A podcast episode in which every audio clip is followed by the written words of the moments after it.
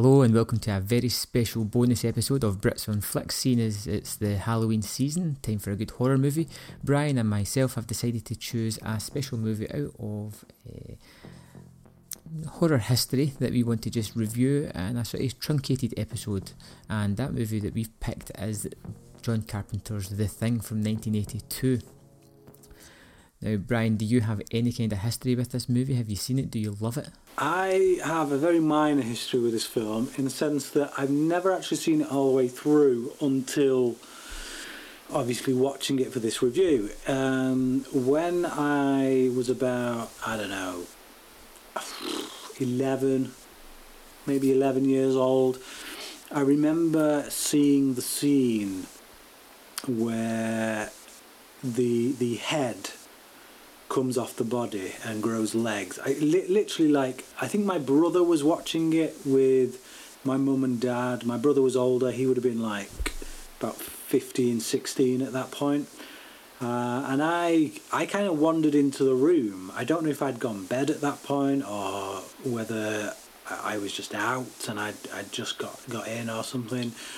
But I kind of wandered into the room and they were watching it. And I think my mum was kind of somewhat disinterested. I think she was kind of watching it because my, my dad and my brother were watching it, and it was just like, yeah, she, you know, essentially was forced to watch it because they were.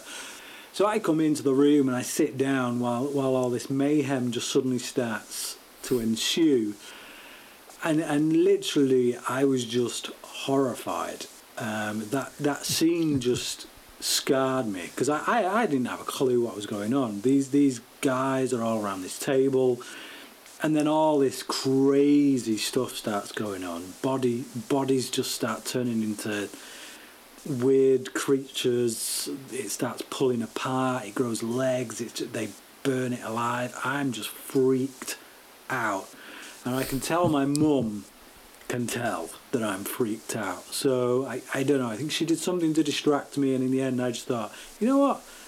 I'm going to leave. Or I think my mum may have actually had them turn it off. I think it was getting late, and I think she was just like, right, I think it's bedtime now. Anyway, let's let's turn this off. You know the way mums do when they're like kind of shiftily do it. Mm-hmm. Anyway, for whatever reason, it stopped there, and I never had the urge to go back and watch it because, like I said, I think I was a bit scarred for life after that point. But now, you know, I'm older. I can take things. I've I've seen plenty of films where now it's just you know I look at things and it's just special effects now, and it, it, it yeah, it just doesn't hit me in the same way. So it's always been a film from I don't know from, from for the past ten years that I felt you know I should revisit that at some point. I should go back and watch that. And when you told me it was uh, one of your favourite horror films, I figured you know what Halloween's approaching. Why not? Let's do it. Myself, I've always kind of had the thing in my life at some point. It's always been there. And I remember very early on, my mum and dad uh, had hired out the video shop. And I got sent off to bed before they were going to watch it. Um, and told that it's not for kids. I wouldn't like it. It wouldn't be for me. And of course, telling that to a kid, I, I must have been about seven, eight telling that to me was like, you know, just teasing me, letting me know that I had to watch it. So I remember getting up the next morning, uh, knowing full well that they sometimes were in their bed. I was up early, I was an early riser. I went down the stairs, put the video in, and just watched it before they got up, you know. And, and the, the fact that I was watching something that I wasn't supposed to watch just made it extra exciting. And the fact that I had never seen anything like the thing before, it just kind of stuck in in my head and, and all through life I've picked up various copies of it. I've watched it whenever it's happened to be on TV. I get the video, DVD, Blu-ray, whatever there is. And it's always been in my top 10 movies of all time. It's just something that I absolutely love. I'm a huge John Carpenter fan. And the thing is just an amazing movie. And, and when you suggested watching this for like a, a bonus episode, I was like, yeah, why, why wouldn't I? I got an excuse to watch it. I watched it on a Friday night, and then the next night I was going to go and watch the prequel that came out a few years ago. Um, and I was like, you know what? Screw that. I'm just going to watch the, the thing again. So I watched it Friday. I watched it Saturday night. Um, and I was very tempted to put it on the night again, but I ran out of time. Um, I just absolutely love the thing. So hopefully my review will have some good points in it rather than just I think it's fantastic. Ooh, it's great. Ooh. How, so what We'll- we'll what was your impact then? That that time when you watched it as a kid, when you sneaked that video in, were you did Mm-hmm. that scare you when you first watched it, or just No, I, I was one of these uh, weird kids. Um, b- before you had the sense of kids shouldn't see this kind of thing. Like I remember, or I was told that um, when video machines first came out, I think I was like three or something, two, three, and we got one. And the neighbours down from us had a, a couple of cassettes that they had, and they had um, the Texas Chainsaw Massacre. Um, and, and my mum's told me and this isn't like a good parent guide for any future parents out there, but I used to repeatedly watch the Texas Chainsaw Massacre. And in fact, if it gets stopped midway through, I would howl and cry until it got put back on so I could watch the rest of it. So I think I've always been one of those like strange people that that don't really see, I didn't really see the horror in that kind of thing. So when I was watching the thing, I was more kind of marvelled by what was going on and the things that I, I, I was seeing on screen and to me the, the, the, the horrible creations that are on there are, are, are almost beautiful pieces of art when I look at it. it's it's a strange reaction to it, but it didn't it never the the monsters never scared me. The moments that scared me were the quiet moments where you didn't really know who was the bad person, so to speak. and have So- you seen the prequel then since? No, every time I go to put the prequel on, I just pick Oh, the wow. 1982 one and throw Well, it back see, the, on. the thing is, the prequel uh, I saw first. Obviously, I mean, except except for Ah. that scene on the table that I described earlier, which you know Mm-hmm. horrified me for many a year. The prequel was, you know, for me, I, I saw it first, so I have that unique kind of perspective of being able to take that film entirely on its own merits without any kind of you know preconceptions or ideas about what to expect because of because of seeing the original um, Mhm. which in itself was a remake uh, but I really liked the prequel I really liked the the new one and when you watch it and you get to the end it pretty much picks it, it finish it finishes off exactly where the one we're about to review picks up so Mhm. you can literally watch the two films back to back and it works quite well as one long film.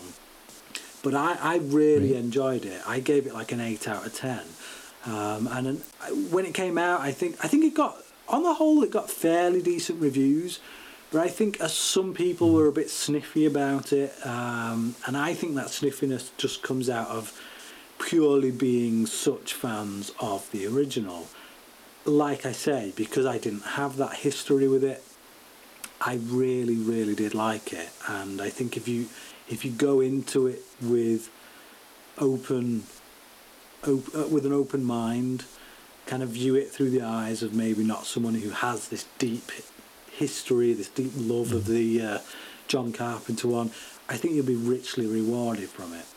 See, I don't have that kind of feeling where the thing is so precious to me that they can't make a sequel or a prequel to it. I'm not one of those people that instantly get offended that they're remaking something from my youth. You know, that movie, the, the thing, the 1982 thing, is always going to be there. It's never going to change because of this new movie. It, it doesn't matter to me. It just, it's a it's a two pack set I've got. So it's in the one case, the prequel and the 1982 thing. And when I open up that case, I just go for the 1982 version. I will watch the, the, the prequel at some point, and you know, if good, bad, or indifferent, it's not going to ruin the, the 1982 one for me. But just when I open that case, there's only one choice every single time. Get it, get it watched, man, because it is really good. And uh, Mary Elizabeth Winstead is very good in it as well. She makes a, a good candidate for the kind of modern age Ripley. I'm not saying I'm not saying she's as good as Sigourney Weaver. I'm not saying you know she's she's that that good, but I I think she holds her own quite well in that film. And yeah, she, she's got a Ripley esque kind of quality about her. I think. I, th- I think it's a good film. I really like it. Check it out, definitely. Mm. I will do. So, do you have a synopsis of the thing? I do. In the winter of 1982, a scientific research team in Antarctica are met by a deadly shape shifting alien force. As the team slowly realise that any one of them could be this creature, paranoia takes over their senses and they begin to turn on one another in a desperate effort to stay alive. And there you go, that's pretty much my synopsis of the film. This is the shortest synopsis that I think I've ever done for, for I mean, we're only like four podcasts in, but yeah, that, that literally sums up the film.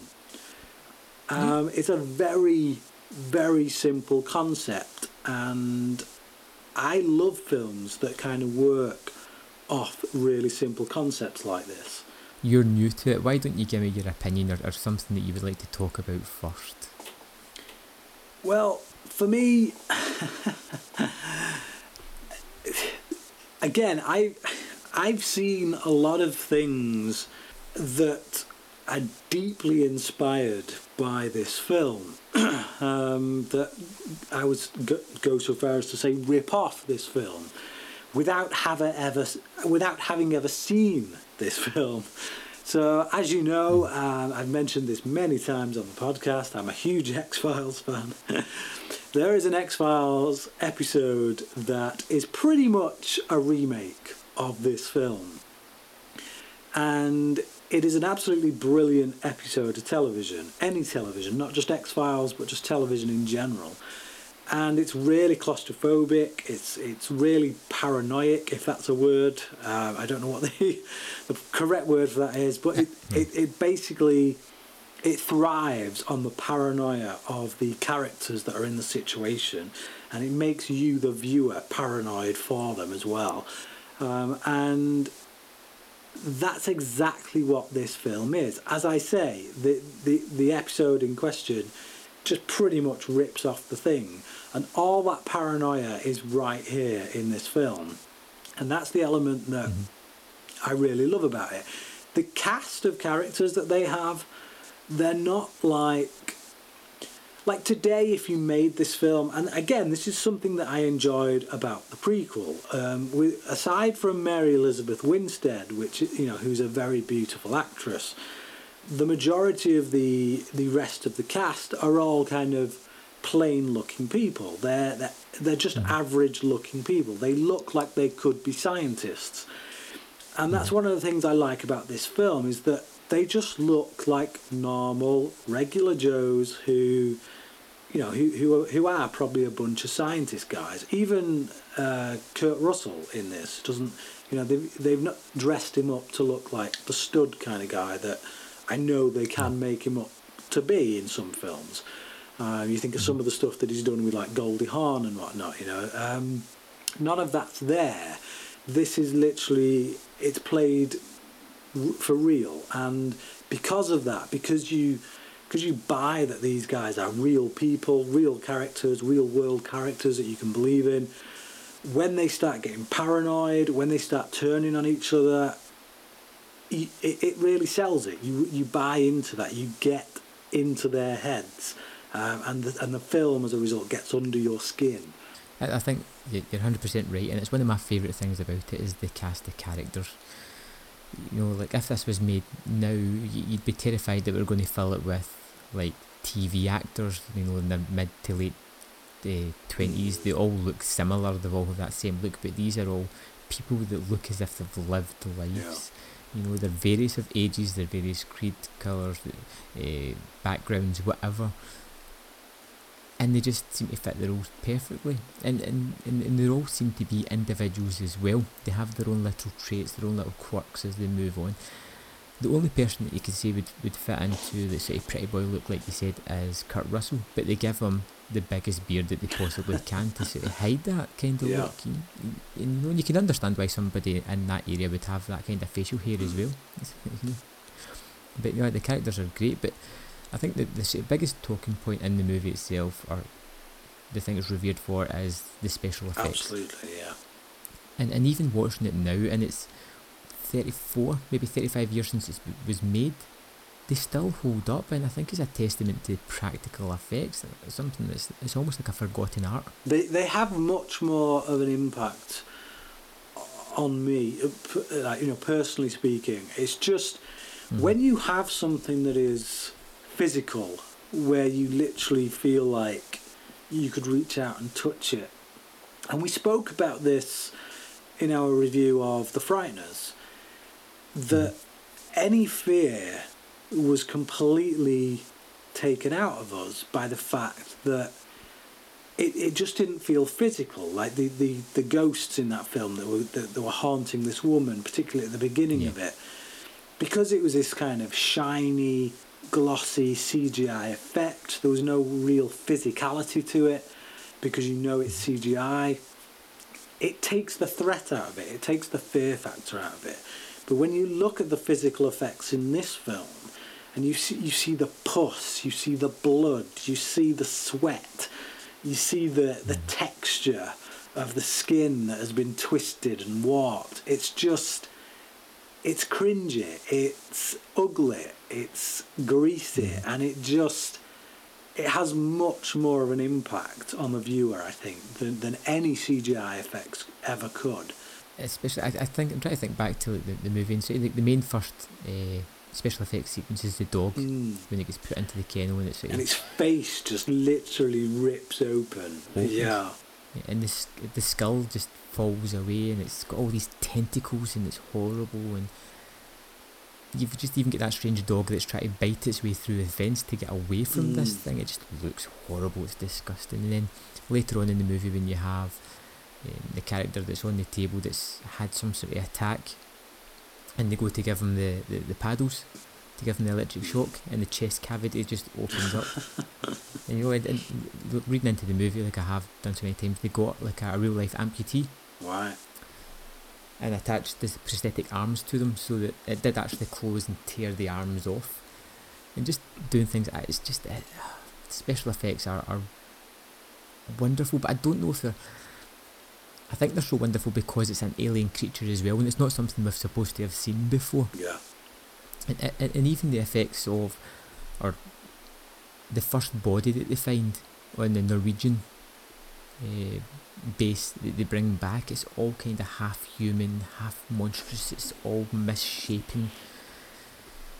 It's a disgusting disgusting looking thing, but you can almost, well, you can tell that there's been hours of craft put into creating that thing. It's physical, they're there, they're touching it, they're cutting parts over it, they're pulling things out. It feels textured, it feels like there's a real weight yeah. to it.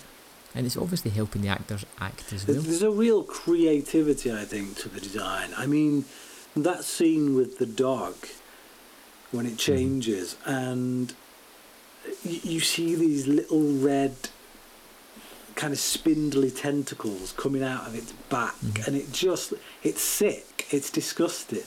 And like you say, when you see that dog literally trying to bite its way out, just because it's doing anything to just get the hell out of there, that's kind of how I feel as a viewer. That's how I, you know, I, I mm. put myself in that position. I'm like, yep, I would be, I would literally be tear I would tear my arm off if it got me out of there away from whatever the heck that thing is.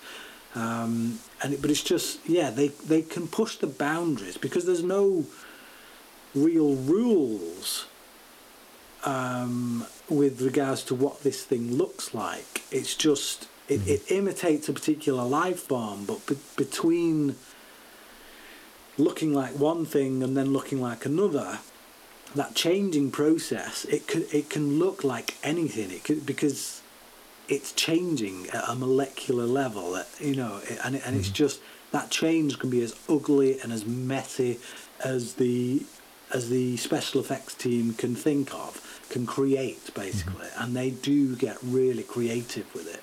Like we said we're talking about the dogs there for a second. I, I'd just like to take a moment and talk about the dog that's at the start of the movie that's in it for the first 20 minutes or so that dog is superbly trained. It's one of the best actors in the movie, especially when it's just wandering about the compound. You know, it's acting unlike a dog would act. It's got it seems to be super still. It is watching everybody that's going on. It's creepy as hell. that dog.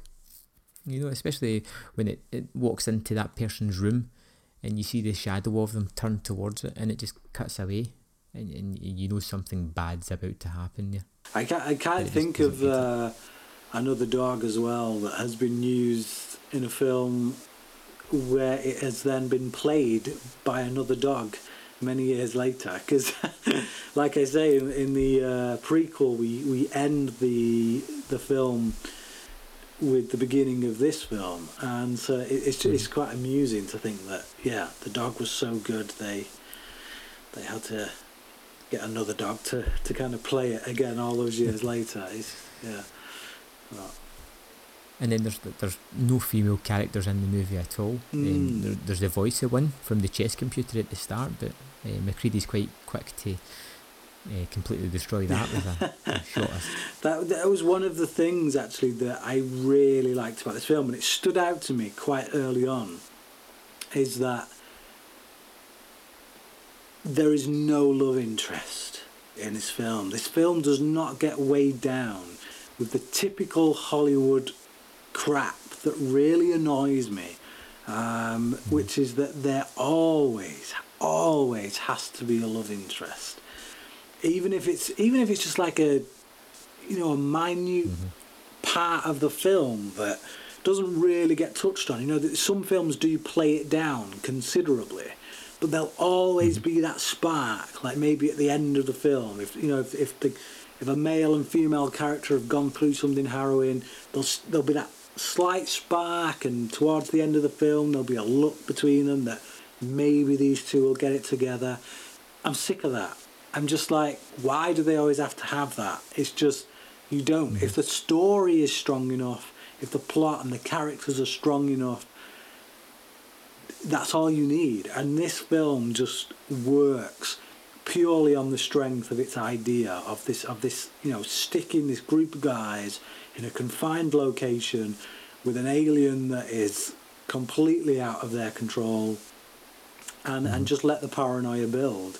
Like you say, let, letting the paranoia build, and, and they don't try to, like, um, when they f- kind of figure out what's happening, or when Blair figures out what's happening, they don't really um, second guess him or go, oh, that can't be right. They just take it as fact. They're just like, no, it's an alien. It's a shape shifting mm. alien. They've seen the dog, they've seen the thing that's happening to that and that's when the, the paranoia really starts to kick in when they realise that this is a shape shifting animal and it could be any of them and it really just changes the dynamic of the movie because it'd have been very easy for them to show us who the thing was at any point but we have no idea. The play is a mystery all the way through the movie. We don't know at any time. At only one point do we see a person being assimilated by the thing and it gets dispatched pretty quickly. That which is another horrifying image of that guy running into the snow with the two hands that haven't fully yeah, formed yeah. and unable to, to talk. It just kind of screeches. Yeah. It's, it's full of like iconic moments for me yeah so it never has a true form that we see i mean yeah. obviously it will have done when it when it first got released from the ship but even then the alien ship in which it crash landed in could have been mm. a completely different alien race that it took over, and that's why it crashed. You know, so mm. if we saw whatever alien came out of that ship, even that might not be its true form. So that you know, that's one of the great things about it is just this this thing that you cannot see, you cannot know whether it's truly dead or not because it could have passed into something else. So we know from seeing the movie that um, Windows is the thing at a certain point during the movie, and we know that Blair is the thing at some point in the movie as well. You see Blair destroying all the equipment, and you think it's to keep everybody there, trapped there, so they're not spreading um, the virus or the, thing into the population. But it, it tells you later on in a small scene that he's, he's built a spacecraft. So he's not destroyed the helicopter or the tractor or the, the radio equipment to stop them from leaving. He's, he's broke it up to hide the fact that he's taken parts to make a spaceship for himself to get off it. See, I don't think that the alien in this wants to assimilate the Earth, wants to take over. I think it wants to get the hell off the planet. Yeah, I I just didn't pick up on that at all. I, I didn't think it was Blair. I thought it was. Um, oh man, I'm hazy on the characters' names, but Mhm. the guy who. Oh, is it the, the one who loves the dogs? Is it? Clark, the one that looks after the dogs, or Garry, the the head. Man, I honestly can't remember. Um, I, I just I don't think it was Blair though, just because you see the shadow of the when he goes into the bed when the dog goes into the bedroom, you see the shadow Mhm.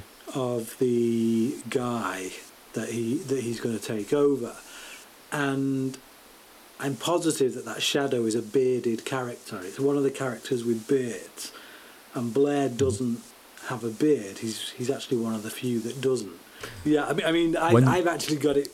Just just to uh, let people know who are, who are listening to this, I've actually got it playing in the background just now to, to help jog my memory. Because as I say, I've only seen this once.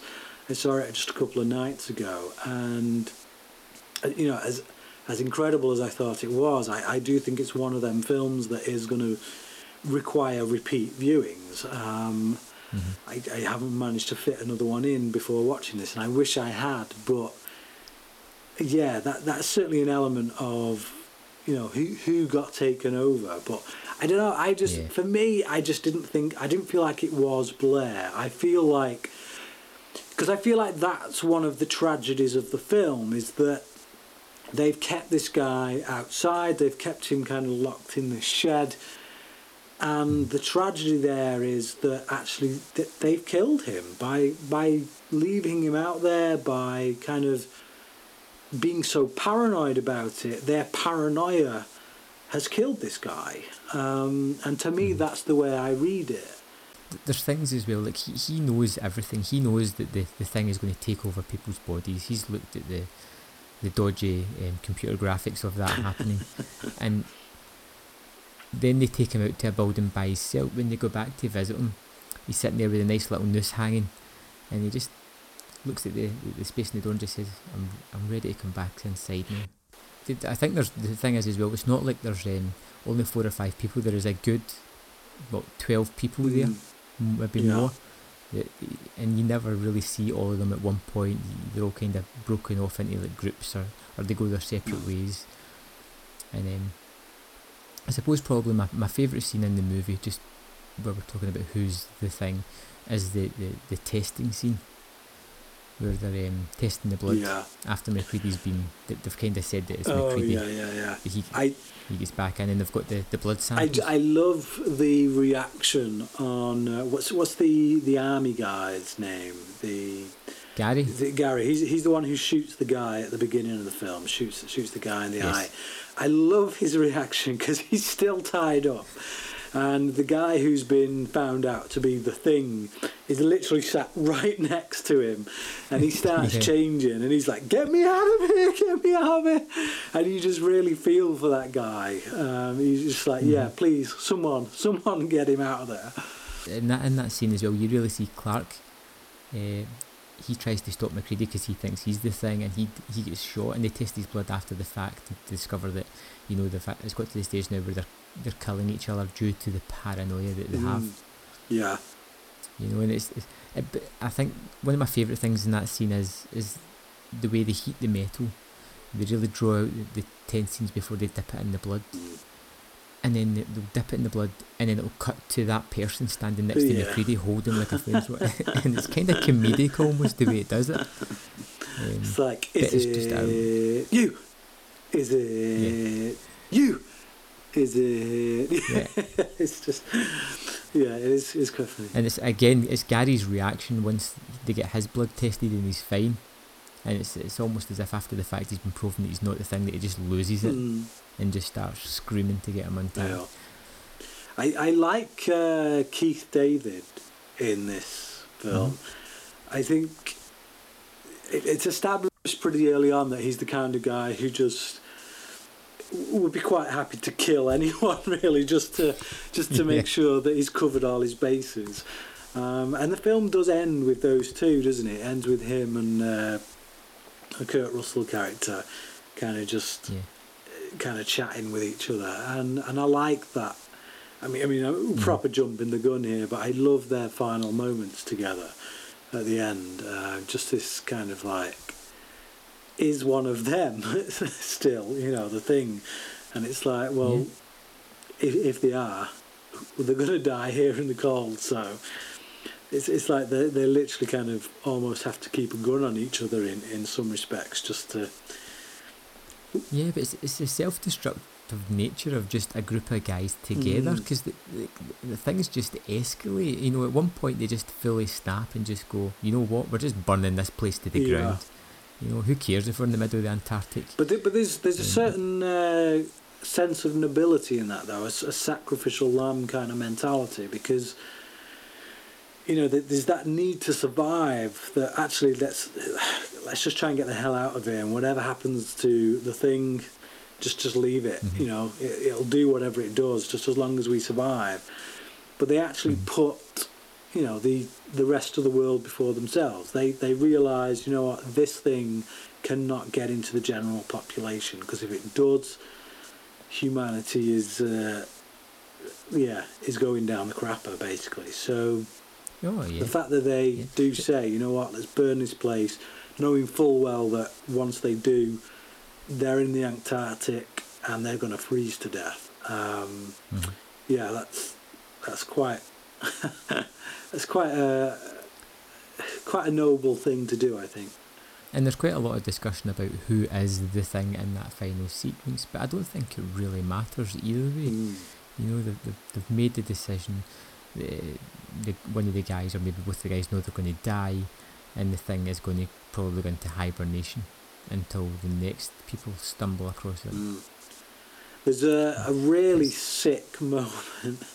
I mean, there's many sick moments in this. You know, we're talking about the special effects and that, but um, when Blair kind of he grabs the guy by the face, and his fingers kind of go into his face, and he's he's just stood there, kind of holding his face with the fingers like underneath the skin, and that bit just oh that got that got under my skin. It was just so horrific to look at.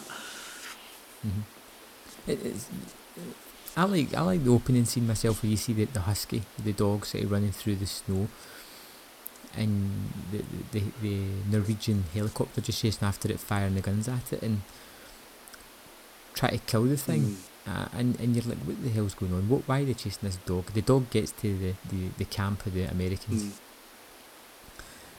And when the guy's got the gun, the Norwegian guy, eh, and just starts randomly shooting people, just seems to be like storming through their camp, and he's got these weird goggles that has a, like a line across them.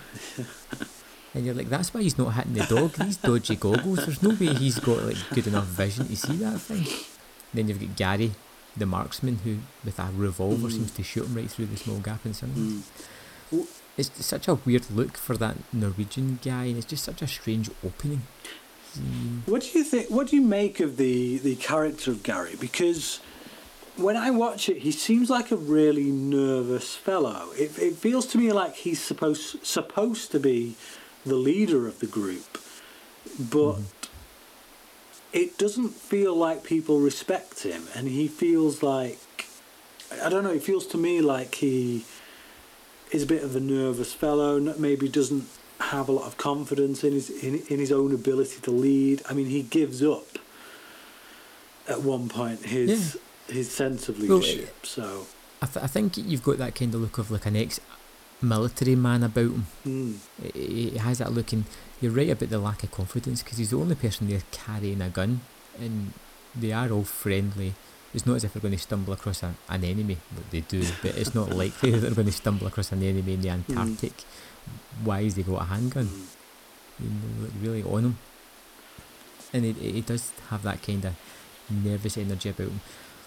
I think they, they know he's the boss, but I don't think he's particularly well liked. Yeah, it's just it's just what one of the things about the film I think that I I draw out from it is that there are a few of the characters that they're fleshed out just enough to make you kind of read your own backstory into them, and there's, there's no kind of definitive. you know, we don't get one of them moments like you do in a lot of these films where you have this quiet moment where someone will go into their history and you find out Mm. why they have this certain phobia or you find out why they are so angry or why they are scared of water or you know you know a, a big character trait that is revealed and and you suddenly go oh right that's that's why they are the way they are. They never mm-hmm. do that in this film. They just you get kind of little moments of character that come through each of them that give you a sense of who they are but is also open to interpretation. Like I could imagine someone telling me about one of the characters in this, and then me having a completely different opinion. But neither one would be right or wrong. It's just what you mm. read into these characters based on the performances. And I feel like the actors were probably given quite a lot of leeway here to to really bring whatever they wanted to bring to each of these characters. And I think it's the look of the characters as well, or their lives they've had. They've brought their own life experiences to it. They look like people that have had eventful lives. Um, they're not all like young pretty boys, like I said earlier on. They look like real life characters. And you kind of get that with the movie. I know that the doctor in the movie was uh, like a, a cowboy, a sort of cattle rancher. And that he was the only one that, when, when they're pulling like body parts out of that first one that they bring from the Norwegian base, Mm. that they're pulling out, they had actually put animal organs and things like that in it. And he was the only one that just didn't care because he gutted animals when he was out, you know, doing his cowboy thing. Yeah. So they, they used certain aspects of people's lives to, to sort of strengthen their characters. I was wondering what you thought about Kurt Russell in the role of MacReady because other actors that were the sort of front runners for it were Jeff Bridges, Christopher Walken, Nick Nolte, Kris Kristofferson, Sam Shepard. Wow. Um, a couple of them turned it down, and that's how it went to Russell. Right. Well, I mean, I can't remember what year the Dead Zone was. 84, I think. Same year. Wow. Okay. Well, I mean, whew, what what a what a one-two punch that would have been for Christopher Walken to have done the Dead Zone and this. Sorry, the Dead Zone was 83. 83. Oh right. Well, I could I could see Christopher Walken in this role. To be honest, if if you take his kind of persona from the de- from the Dead Zone, the kind of like where he was in his career at that time, I can imagine him doing something quite special with this role. I like Kurt Russell here. I I, I don't mind saying. Um, I think he's right for the part. I think he does a great job but I don't think it's. I don't necess- I wouldn't say it was necessarily a role that. Oh wow! Only Kurt Russell could have played that, or you know, it was made for Kurt Russell.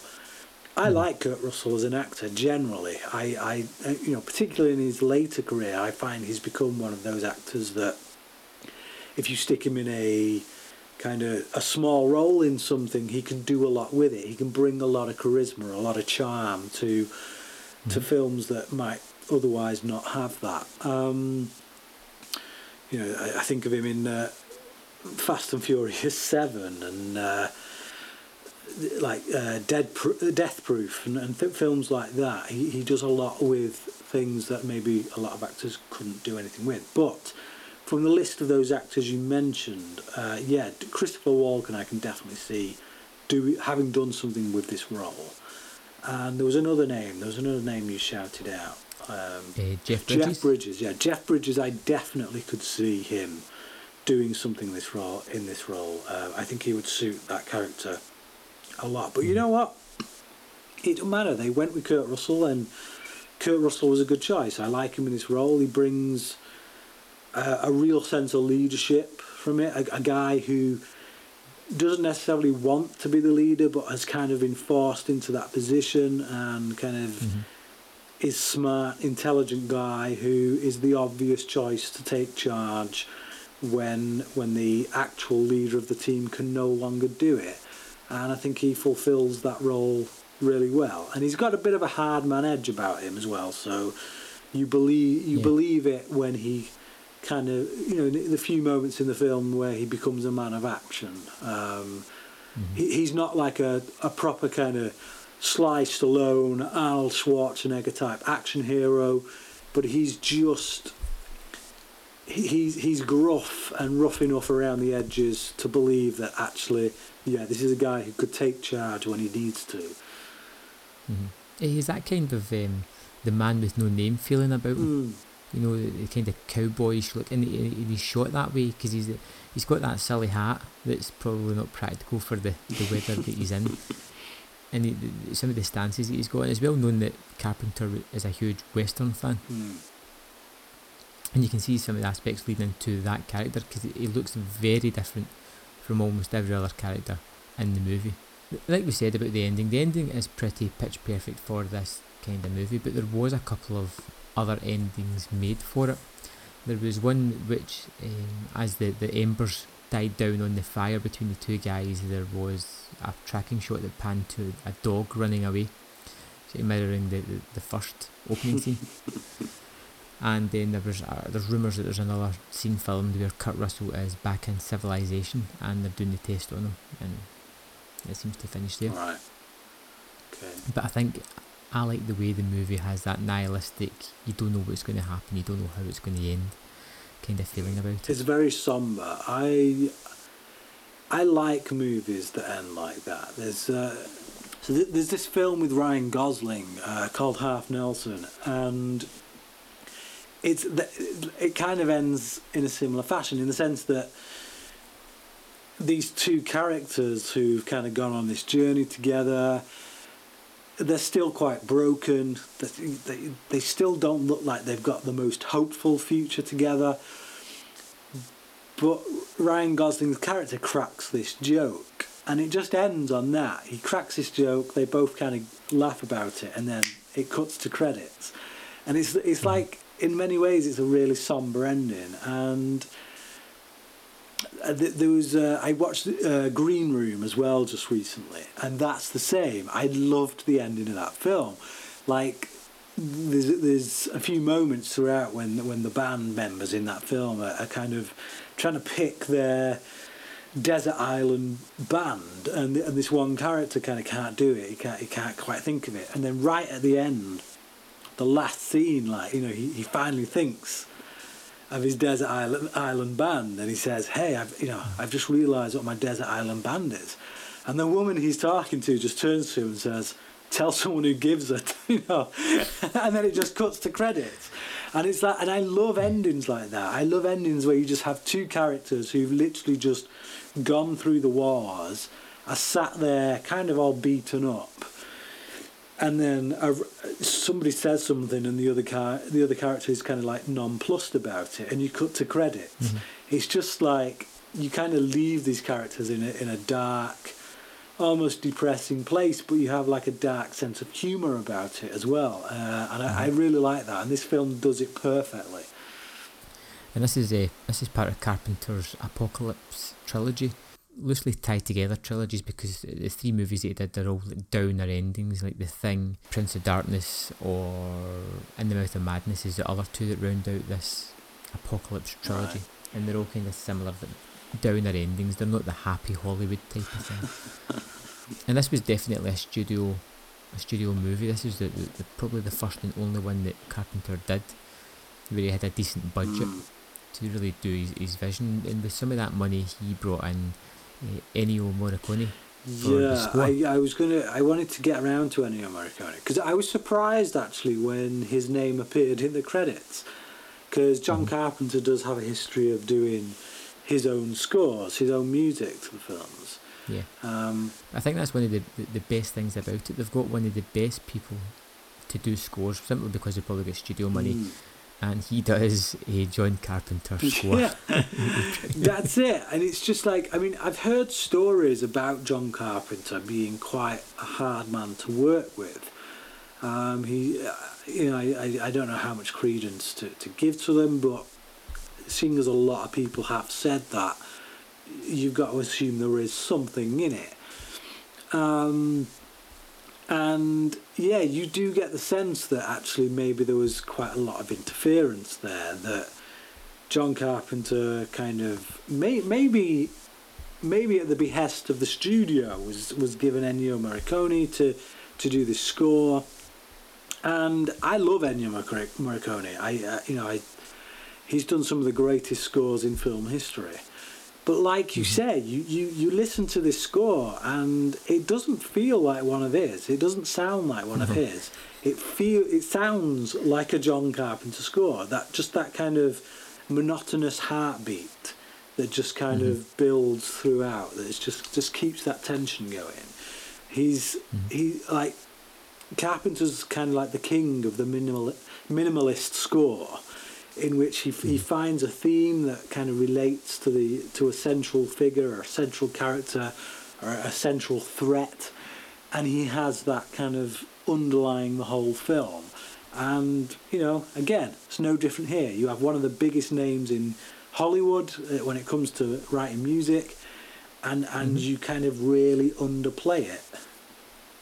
You can almost picture the meeting with like uh, Morricone like bringing Carpenter in with the big orchestra and, and playing the themes and Carpenter going, "That's good, but try this," and just handing them a keyboard. You know? Put it on that and you'll be sorted, son. Yeah, but you know, it works. He knows what It it's does. doing. I mean, particularly with horror, mm-hmm. John Carpenter knows what he's doing. He knows how to make a good horror movie score. Um, now, wh- one of the things as well that I want to touch on in the film is going back to this whole element of paranoia and just the, the, the characters. We we don't really have a genuine hero in this film. I mean, we look at Kurt Russell as our main character, I guess. He be, he becomes, I think, the one that I don't know that we that we identify with most. I think maybe um, I think that's the intention at any rate. But even he does some things in this film that are really questionable. Like he shoots a guy, he shoots one of the characters, and the, the character he shoots doesn't turn out to be the thing. He's literally just killed a man, and he's he's quite cold to it. He's quite like, you know what, it's done. We have to move on, and and, and he doesn't really touch on it. He, you don't really get any real sense of guilt from him. Um, you, you know, you get a little bit of it. You get this look on his face, but very quickly he moves on from that, and it just kind of shows that there are no heroes in this film. There are only survivalists. Everyone in this film is trying to survive. That is their main agenda. Until the last final scene where they finally just decide that Mm. I, you know, the, the reluctant anti-hero almost by the way they sacrifice themselves for the good Yeah. I, I, I think a lot of that is this, you know, the the the acceptance that actually there is no way out Yeah. of this. We are going to die, whether we like it or not. No matter how much we fight, we are going to die, and I think we have to to say to ourselves, you know what? How are we going to die? If if, if we're gonna get if we're gonna die, I want to we want to say in how we're gonna go. We're not going to go like pussies. We're, we're going to go with a fight. Um, and I think that kind of becomes the mentality towards the end of the film. Yeah. So, so that kind of really does away with uh, my whole speech about nobility at, uh, uh, earlier on, which is that, i in fact, they're just they're, they're primarily survivalists, and their their kind of desire to I don't know save humanity by burning this place down isn't entirely altruistic. No, no. But I mean, as soon as all the equipment gets damaged on the base, they're kind of screwed to a certain extent. Yeah. You know, and, and, and they kind of run through the gamut of emotions. You know, they want to survive, they want to save themselves, and then when they realise they've no hope, then they kind of give up, and it's just a case of it's not so much as that I'm saving humanity; it's I'm taking this thing with me. you, know? it's, you can view it several different ways. It's, it's great. Anything else you want to add to the thing? I will say that I, I do love the cinematography as well in this film. It it Mhm. it feels very different to most of Carpenter's work, the, the, the work of his that I've seen at any rate. Um, and, and again, I think that goes back to, like you say, this this is a a proper sh- Hollywood studio film he's got the money behind him, he's got the backing, and that shows on screen. Like you look at a lot of his other films, because they're independent, they, they have a very independent feel about them, they have a very low budget feel about them. They, they mm. don't always have the best cinematography. Now, I, I like Halloween.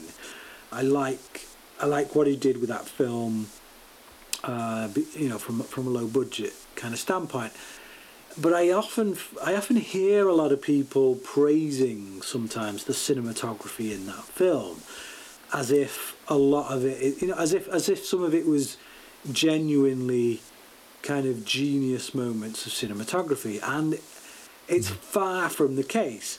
Most of the time, I feel in that film, it is simply down to the fact that they do not have the money they don't have the money to do certain things, so they have to hide things. They have to, you know, put things in darkness, and and you know they they often do that roving camera. The, the, the cinematography in that film isn't what I would call earth shattering. Um, I think mm. again, it's a film that hinges primarily on a good concept, on a very basic concept that John Carpenter does very well. Um, but this film I would genuinely say, you know, there's some very good use of lighting, uh, particularly when they're yeah. they're outside and you get kind of a lot of blue hues to it. Um, and uh, and yeah, and a lot of the stuff inside um, is just yeah. I, I a lot of effort has been paid, I think, to to this film that maybe wasn't done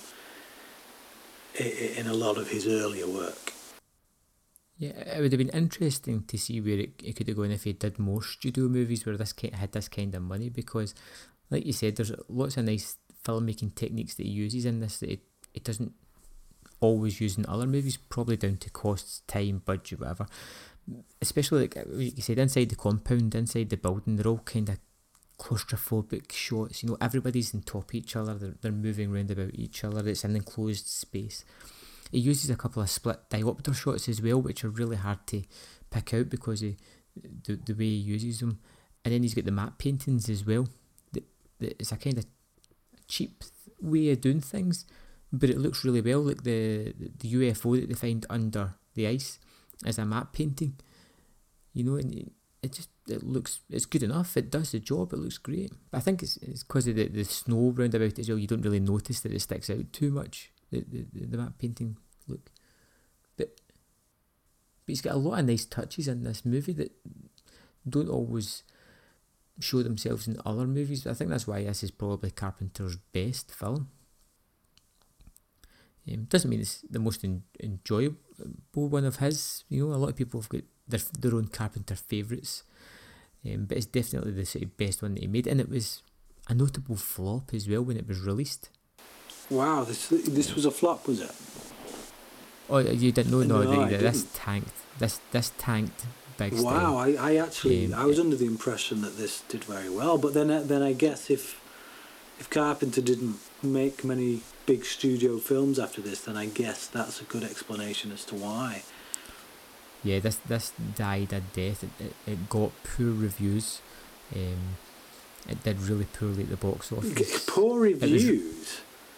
It get poor Good reviews as well. Yeah. You look at it now; it's in the top 250 on IMDb, and everyone loves it.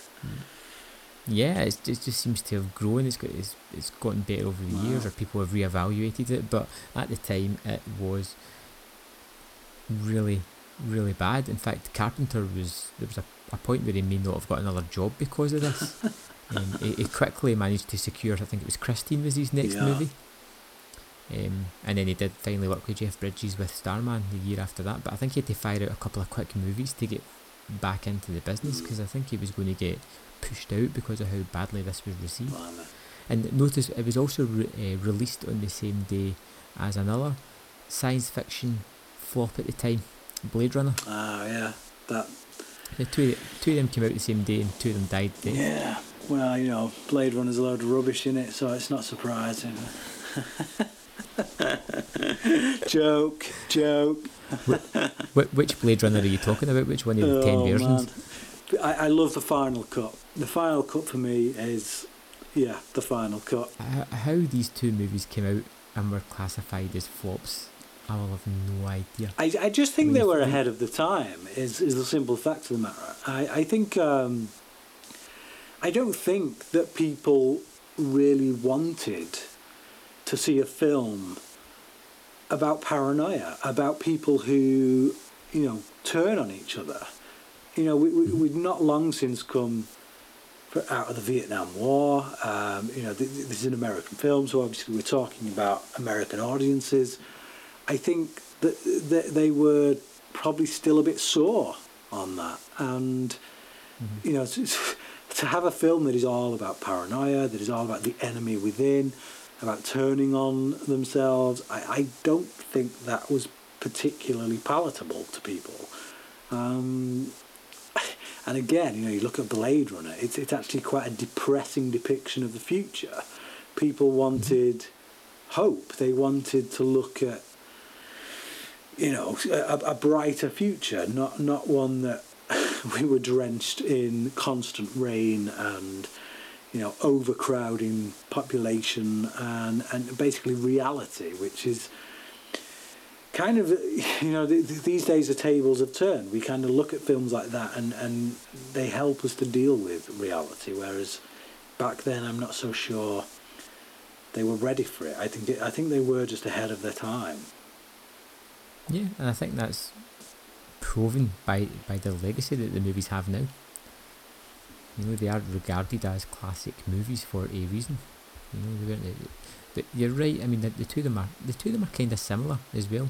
They're both very bleak. Overall, I think the thing is a classic for a reason. It is a is a marvelous movie. I'm not going to say anything that hasn't been said before. I like everything about it. I think the special effects still hold up. I like all the characters. I like the fact that it's not black and white. The, the characters are, are as muddy as the situation that they're in. And I just think it's a terrific watch. And it's one that I don't think I'm ever going to tire of watching. I love it. I love the, the conversations that it inspires. And for me, it's easily a 6 out of 5.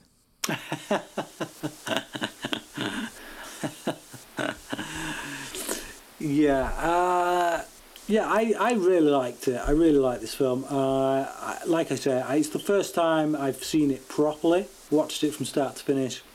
I was quite surprised by just how much I liked it and by just how much it held up. To be honest, uh, there's a, there's a couple of dodgy bits in it uh, that have that haven't dated very well. Mainly like the computer stuff. So whenever they're looking at computer monitors, you're just like, yeah, right.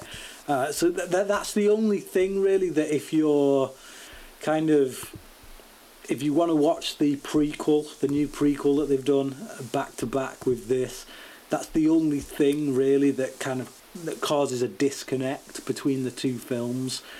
Um, other than that, yeah, they follow on really nicely from each other. So that's a testament really to just how well this film has aged. Um, like you, I like the characters in it. I it has that kind of, you know, when when I when I think about Aliens, the the James Cameron version, when you've got all those different characters, you put this group of different characters together.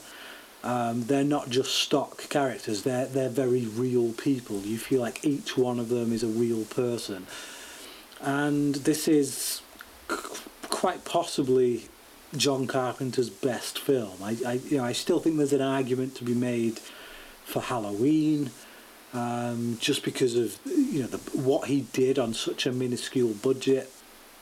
But yeah, he proved that he wasn't a one-trick pony. You give him a, a studio budget, and he delivers. He delivered this, and it is a a classic horror film. I understand why people give this the classic status that it has and I I I'm not quite willing to give it a five star review just yet because I've only seen it the once. Um, I like films to, to hold up on multiple viewings before I give it the five star review. So I'm going to give this a four and a half. So you know it's not far off at all. If I watch this again a, a couple more times and it still has the same impact on me, then yeah, you're looking at a five star film. Yeah, that's fair enough. And, and it's hard to give a movie a five star on the first watch until you've re- fully evaluated it or let it settle in your thoughts anyway. Mm. Yeah. I'd like to thanks everybody for tuning in and listening to this special bonus episode of Brits on Flicks. And as usual, our social media links will be in the comment box below. Please drop along to iTunes and give us a, a five star review. That would be excellent. Or any kind of review would be grateful. It would help us be discovered and give us a little ego boost as well. So thanks for listening, and we'll see you back on the 14th of the month with our usual podcast. This thing doesn't want to show itself. It wants to hide inside an imitation. It'll fight if it has to, but it's vulnerable out in the open. If it takes us over, then it has no more enemies. Nobody left to kill it. And then it's one. You're not looking at porn, are you, Brian? Man, I think the diazepam's kicking in. oh, good grief. Oh, I can't wait till people are listening to this and they're just welcome to our thing review. Brian, what t- what dates was the Vietnam War? Was it? And when was Nixon in office? I, I can't remember. Yeah, so the thing is it's quite good, but you know, Cuban Missile Crisis. As the team slowly realised that any one of them could be this. Outtake. I'm just going to do the whole thing again.